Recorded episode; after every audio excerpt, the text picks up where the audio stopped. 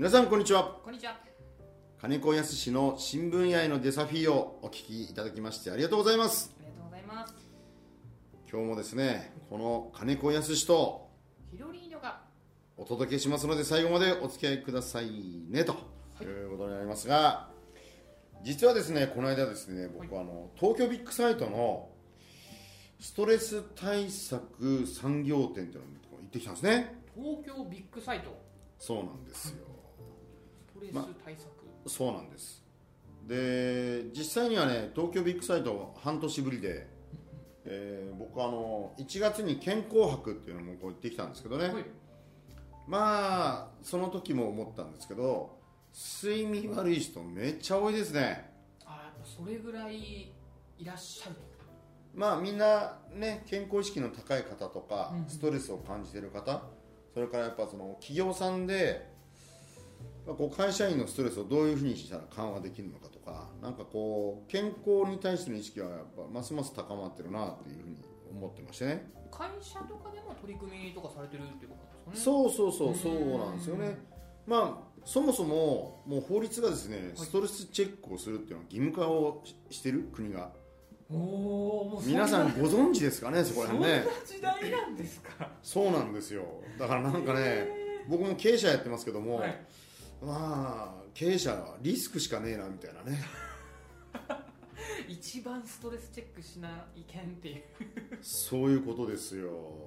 ストレスたまる一方ですよ経営者はね。いや大変な時代ですからね。そうですね。だから、まあ、今一人起業家とかね一人社長がどんどん増えてるんですよね、はい、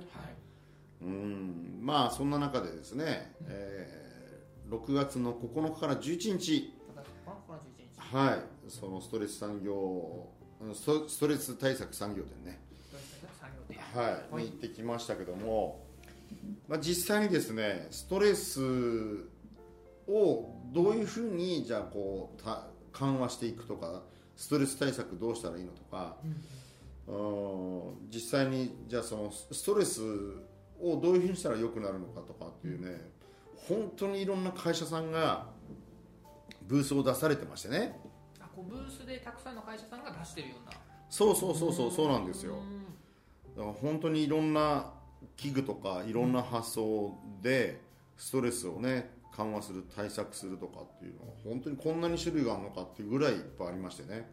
時代なんですかね。時代なんですよもうストレス社会って言われてますからね。ストレスフルみたいなことよくやりますからね。うんうんうんうん。だからなんかこう生態チックなのも、まあ、結構あったし、あとアロマ関係もあったし、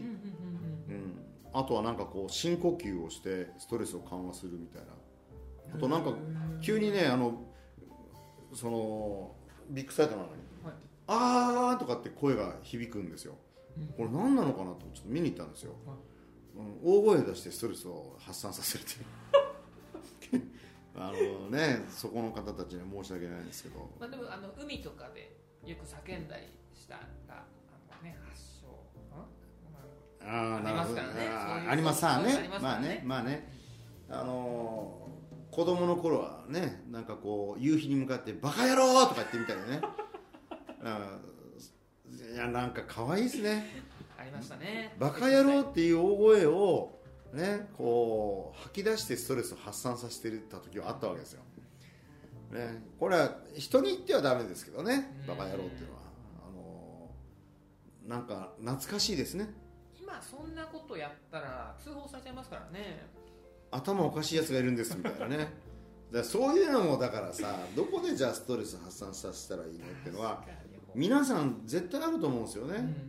うん、うん。その発散方法とかがたくさんこうブースとして出展されてるっていう感じなんですかね。まあそういうことですよね、うんうん。まあ僕は一応睡眠の専門家ですから、うんうん、あとですねそのストレス分析士っていうね、えー、資格も持ってるわけですよ、うん、分析ができると。できますね。その人がなんで今ストレスがあるのか、うんうん、でストレスチェックをするんですよね、うん、そのスマートパルスっていうこの医療測定器具を使っていくんですけど、はい、スマートパルス、はい、そんなものを使って可視化してですね、うんうん、あ、今あなたはこういう状態ですねと、うーん、うーん、ストレス溜まってますねみたいなねもう一目で分かる。分かります分かります分かります。はい。で、まあやっぱり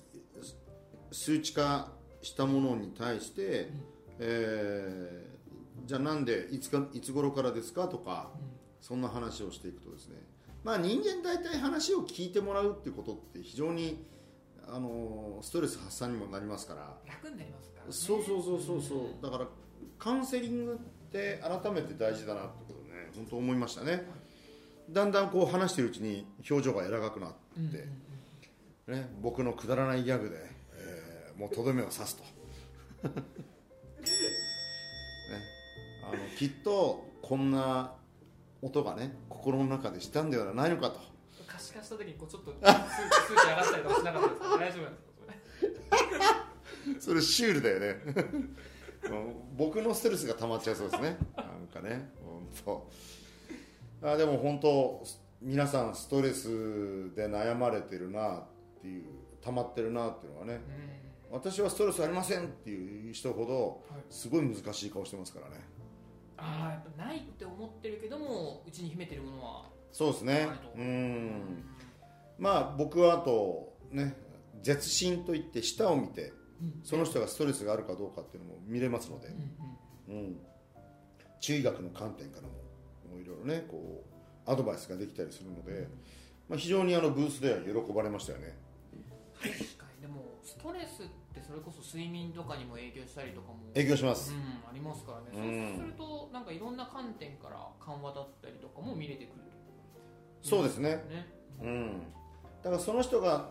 何に対してストレスを感じているのかっていうのも大事なんですけど、うん、じゃあどうやったらストレス発散しやすいのかっていうのは人によっても違うわけですよ。じゃあね、うん、さっきのバカ野郎みたいな感じでね大声出してみましょうって言ったっていやふざけるなとそんなことを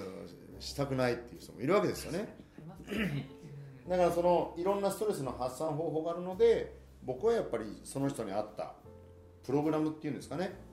あ個別でってそうそうそうカスタマイズしていくことがすごく大事じゃないかなみたいな、うん、いやストレスは睡眠取るのが一番ですよっても寝れないから悩んでんじゃんボケみたいな感じでね な, なるわけです人って、うんうんうん、ねそんなね寝ればストレス緩和されますよってあってそれができないから苦労しとんじゃんみたいなこともあるわけで、うんうん、じゃあ ど, どうやったら寝れるのっていうこととかのアドバイスもねさせてもらってるし、うんうん、寝る時間がない方にもそうですねやってるってことですねそうですね、うん、本当ね人それぞれなんですよね。ヒロリーニョはストレス溜まった時にどうやって発散させてるんですか。ストレス溜まった時、はい、音楽聴きながら一人で踊ったりとかしますね。音楽を聴いて一人で何何踊ってたりします、ね、踊ってるのえ例えばどんな音楽なんですか。キャリーパメマジで意外え知らなかったそんな多分誰にも言ってない家族も家族とかにも言ってない家族にも言ってないってことは、ね、ご家族がみんな寝静まった頃にそうですヘッドホンで踊りながら踊りながらだからあの寝室から家族が出てきた瞬間ビクってなって何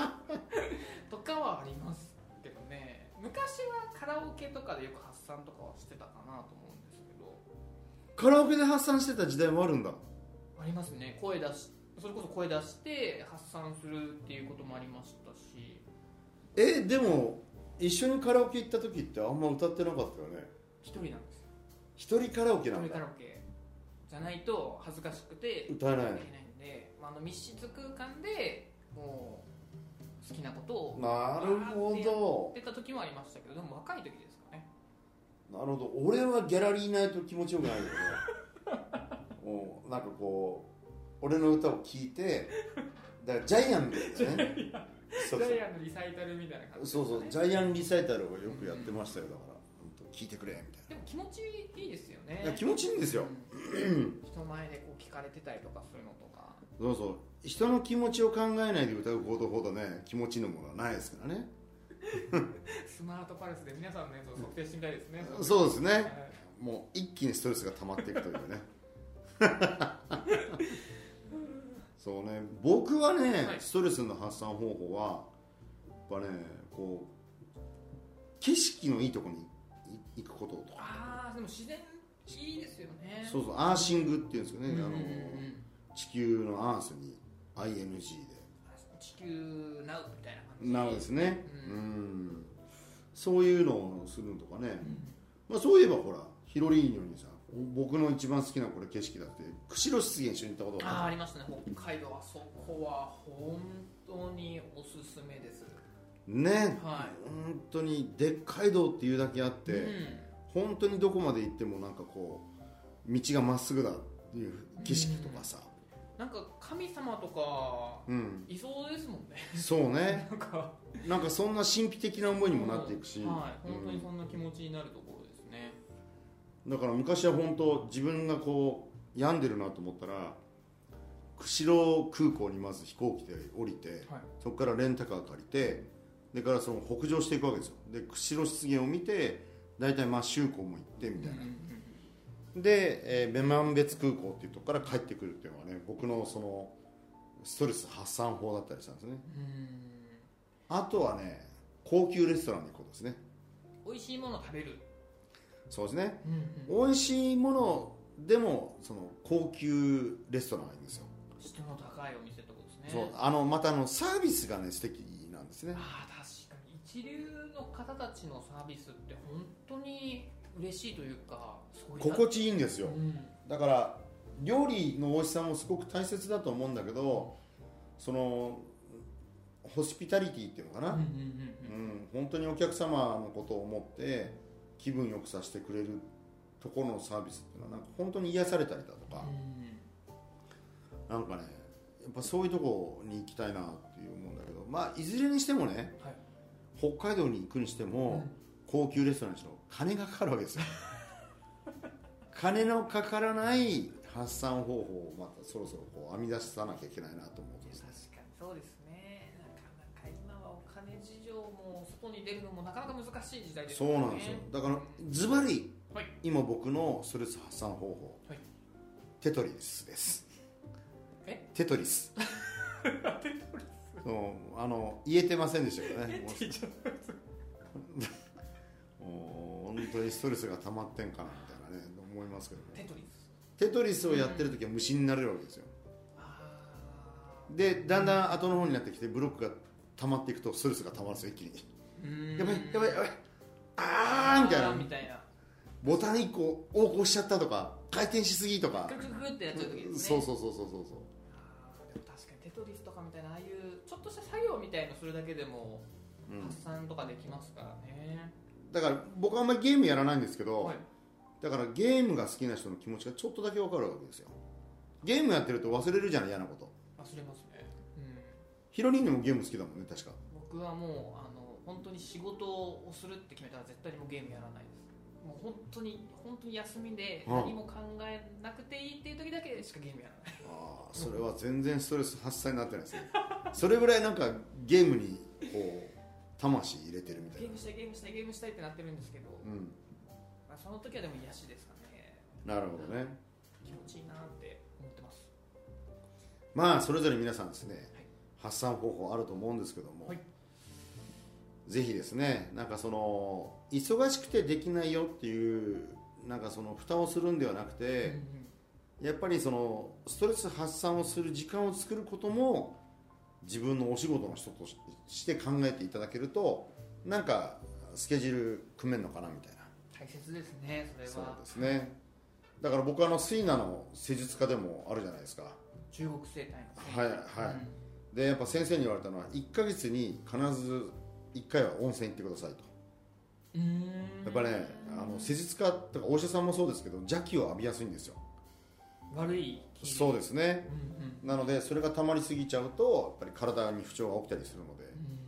うん、あのそういうことをしてくださいって言われたんですけどね。